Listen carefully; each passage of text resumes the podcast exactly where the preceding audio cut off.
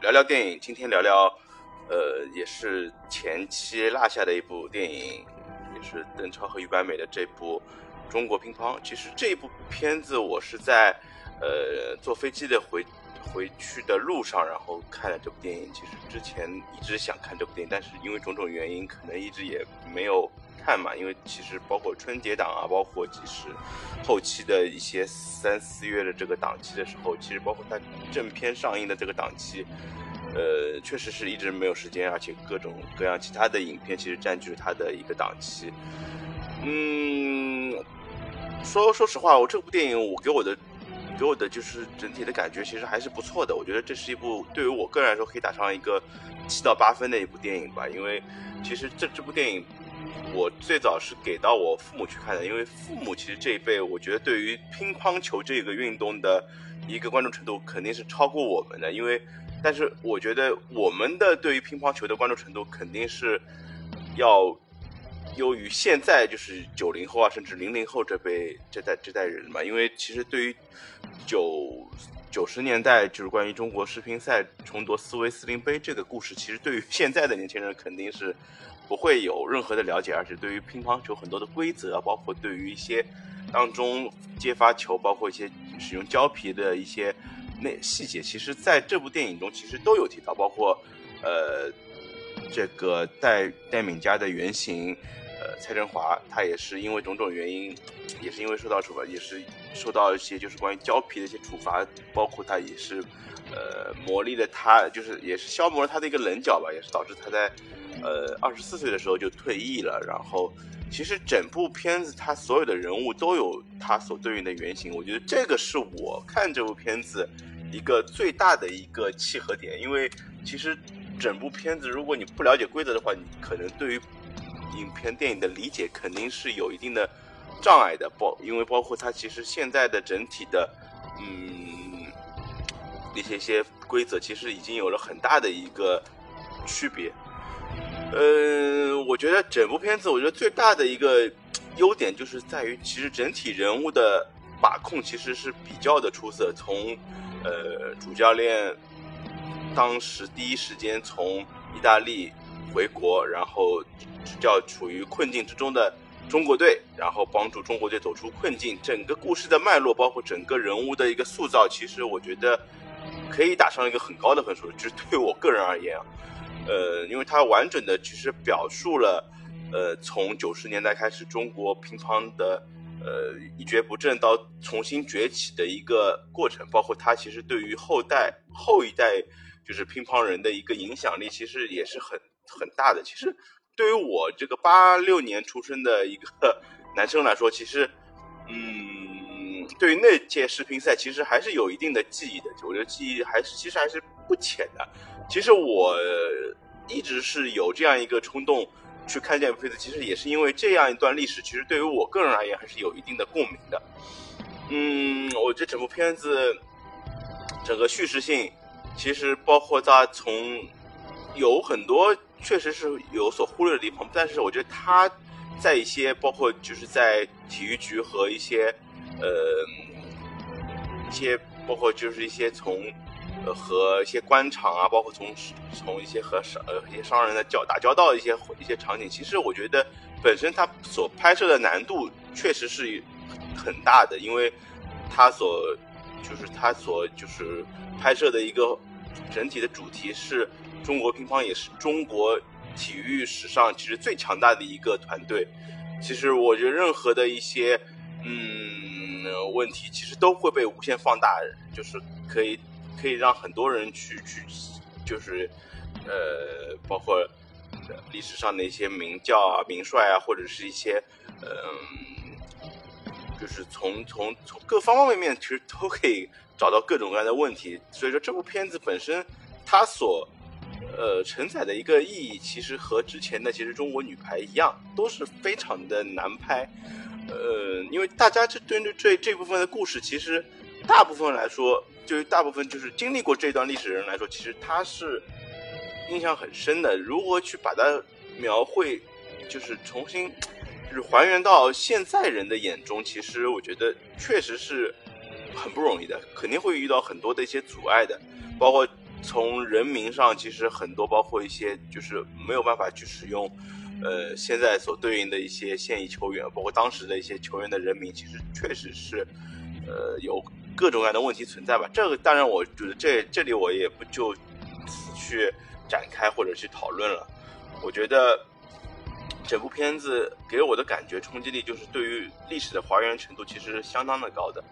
呃，包括其实其实人物的塑造，从教练就我之前提到的教练，到一些陪练啊，包括其实教练的家属，包括体育局的一些官员，他们所反映的各种众生相，其实确实是有很强的一个代表性。嗯，我印象比较深的是，就是之前李宏伟，就是演就是他这个演员阿阿阿如那扮演的这个陪练，这个陪练的角色，其实我觉得历史上的人物肯定是有。描述的其实中国很多的一些陪练，其实他是作为就是中国就是就是怎么说呢？就是从呃主力球员背后的最真正的一个绿叶，他们所就是所能承所能承载的一个定位，其实我觉得完全是不会逊色于这些主力的球员的，因为他们所需要去攻坚的这些球员，其实都是。欧美一些比较强的队员，其实欧美这些球员，他的人名其实反而是，呃，比较接近的，像那个瑞典的瓦尔德内尔啊，包括像塞弗啊，包括像佩尔森，包括像卡尔松。其实这时候当时的欧洲的军团，其实给到我们的记忆其实还是蛮深的。中国男乒当时所面临的挑战，确实是比较的大的。然后，但是我觉得。这个这个这个这个，其实，嗯，所谓的三重一大，其实在当时的乒乓球，呃，所履行的这样一个实践程度，包括它整体的一个履行程度，其实是，呃，执行程度是执行力是相当的强的。我们可以看到，其实影片中反复的呈现出，就是球队勤学苦练啊，包括就是拼搏的一个精神，在这部电影中体现的其实是挺足的。但是其实我记得，呃，其实这个片子在，嗯，教练的一些运筹帷幄啊，其实一直是一个就是乒乓的诸葛，呃，那个那个小诸葛的蔡振华，其实这里面影片中叫戴戴佳敏啊，戴总啊，戴 戴戴戴教练，其实他在呃比赛中的一些运筹帷幄，我我是个人觉得就是体现的还是比较少，因为他这这里面体现他。个人其实还是很有魅力的，包括其实邓超在人物塑造的呃角色角色中来看，其实已经跳脱于他所之前参加的很多的综艺。其实这个给就是就是我我我就是联想到就是像黄磊，他其实在参加很多的一些呃综艺之后，然后他给人的定位，包括在在影片中电视剧啊也好，包括在电影中所呈现的一些呃。人物的一些定位，总感觉是有难以跳脱出他在，呃，很多综艺中里面扮演的一些就是大厨的一些角色。我觉得在这方面，呃，戴敏佳就是就是郑涛这个角色，呃，他所所所做出的一些努力，其实我们还能是还是能够看到的。包括从毅然，呃，放弃国外的一些很好的一些待遇，然后返回到国内进行执教，包括从各方面。所体现出出乒乓在那时候面临的低谷，其实整体的一些能球员的能力也好，包括球队的球队的整体的凝聚力也好，其实是有一定欠缺。但是在呃教练回归之后，整体的一些团结团结，包括在一些拼搏程度上面，在那个时候，其实包括球队在整体的呃人员的，就是一些配置上面，其实我觉得在那个时候是。在这个整部电影中，可以说是还是能够看出来的。其实，我觉得这部分能够体现出邓超和于白梅在这方面的用心。我觉得他们还是充分的，就是去在乒乓球队是做了一定的一些呃研究也好，包括去深入的一些呃调研也好，我觉得是做的是比较充分的。我觉得这一点看了之后还是挺挺感动的。嗯，整体来说，我觉得这部电影怎么说呢？就是。就是我觉得，对于可以说，我觉得是割裂的。因为如果是对八零后啊，甚至于七零后，甚至于对于我们父母这一辈来说，其实看的这部电影，其实我觉得看的还是挺感动的。因为它是体育电影中激励人心的那部分，其实体验体现的还是比较深的。但是我觉得这部片子其实还是有很多的一些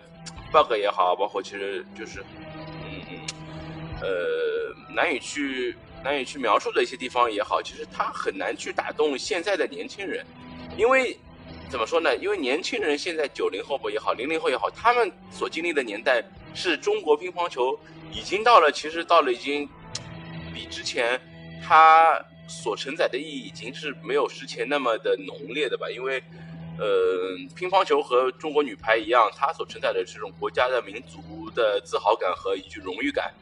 其实对于国人对于自信心的一个建设，其实还是比较重要的。但是放到现在来说，其实我们已经不需要通过中国女排或者是通过中国乒乓球去来呃来来去弘扬这一部分的一些民族的特性吧。我觉得对于现代人来说，尤其是对于现在比较讲究。注重个性的一些年轻人来说，其实这样的电影，嗯，可能就没有显得那么的重要，因为怎么说呢？因为大家在这此时此刻经历的就是乒乓球在最辉煌、最顶尖、持续的一个呃，持续的一个在高水平一个一个一个一个发展的一个阶段吧。其实现在中国男乒也好，女乒也好，现在已经在国内呃在国际上已经处于一个基本上。很难有人去撼动的一个水平吧。我们记得在二零，在去年的奥运会上面嘛，就是其实哪怕在应该是在二零二零二一年举办的东京奥运会上面，其实我们已经经历了一些就是乒乓日本乒乓的一些挑战嘛。但是我觉得大家已经对于失败啊，或者是对于一些当中的一些出现的问题，已经到了其实可以包容的现在，不像包容的一些阶段，不像在过去我们可能对于中国。乒乓球的失败是到了一些不可容忍的一个一个感觉吧。我觉得在放到放到现在来说，其实大家可能对于中国乒乓在技术的上的一些运用，可能已经是已经没有对于当时已经没有相比于当时已经没有那么多的一些感知了吧。因为大家是处于始终处于在中国始终印象中这个刻板印象就是对于。中国乒乓是属于一个始终是处于一个非常高的一个，呃，一个高处不胜寒的一个呃定位吧。哪怕是现在丢过几枚冠军，其实也是一个可以接受的一个范围之内。而影片所反复强调的一个一个就是三重一大也好，包括就是对于刻苦训练可能的一个呃一个。一个一个角度来看，其实，在现放放在现在来说，其实是有一定的一个局限性的吧。因为现在无论来说，无论怎么来说，其实运动从科学营养的一个角度来看，其实现在已经是不完全是追求于三重一大这样一个一个，就是像当时中日本女排啊，或者是对于中中国女排这种刻苦训练的这样一个导致刻苦训练。呃，所引发的一些效应吧，因为因为现在其实看到，其实更多的一些科学的一些响应，可以帮助球员更好的延续一些他的一个运动寿命。但是你说放到现在，其实放到当初这个是适用，但是放到现在，可能很很多人的价值观啊，包括就是一些整体的观念，我觉得已经是没有办法去认同这样一些观点的。嗯。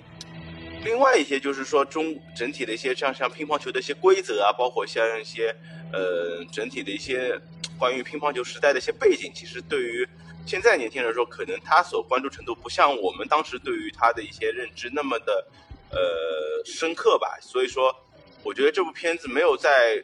呃整个就是不管是说什么粉丝圈也好，包括对于整个。业内起到那么大的波澜，我觉得一方面是受制于题材，因为中国体育的中国体育电影的一些一些些呃拍摄，其实本身所面临的一些挑战，面临的一些就是一些障碍，其实本身就是已经是挺大的了。然后，如果是你拍摄这样一个主题的话，确实是会面临一定的风险。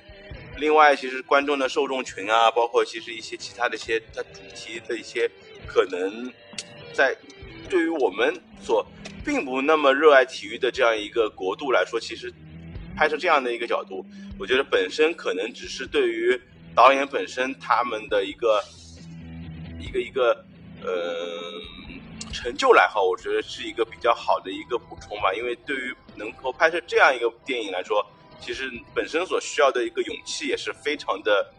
一个大的。然后嗯，其实对于我个人来说，我觉得我越是愿意给到这部片子一个至少八分左右的评分，比起我刚才在一开始提到的一个七到八分，我觉得是愿意给到一个上限的，给到一个八分左右的评分，我觉得还是很推荐大家去看一下。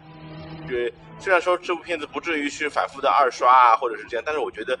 呃，作为中国人来说，中国的国球来说，呃，能够去看这样一个。看到这样一个片子最终能够登上大荧幕，我觉得已经是很很值得去说了。但是我觉得这部片子所引发的一些争议也好，包括就是大家对于一些演员也好，包括对于一些导演的调侃，我觉得是没有太大必要的。因为，嗯呃，本身拍摄中国体育电影已经是已经是需要需要大家去付出一个很大的一个克服很大的一个个阻力的吧。我觉得这能够拍摄这样一部电影，能够。把这些时代的一个，呃，一些些些剪影去还原到我们的面前，我觉得本身就需要给大家一，需要给所有的演创演创呃那个演职人员给到一个大大的赞吧。我觉得，呃，还是还是还是不错的，这部电影还是值得大家去看的。然后最后，反正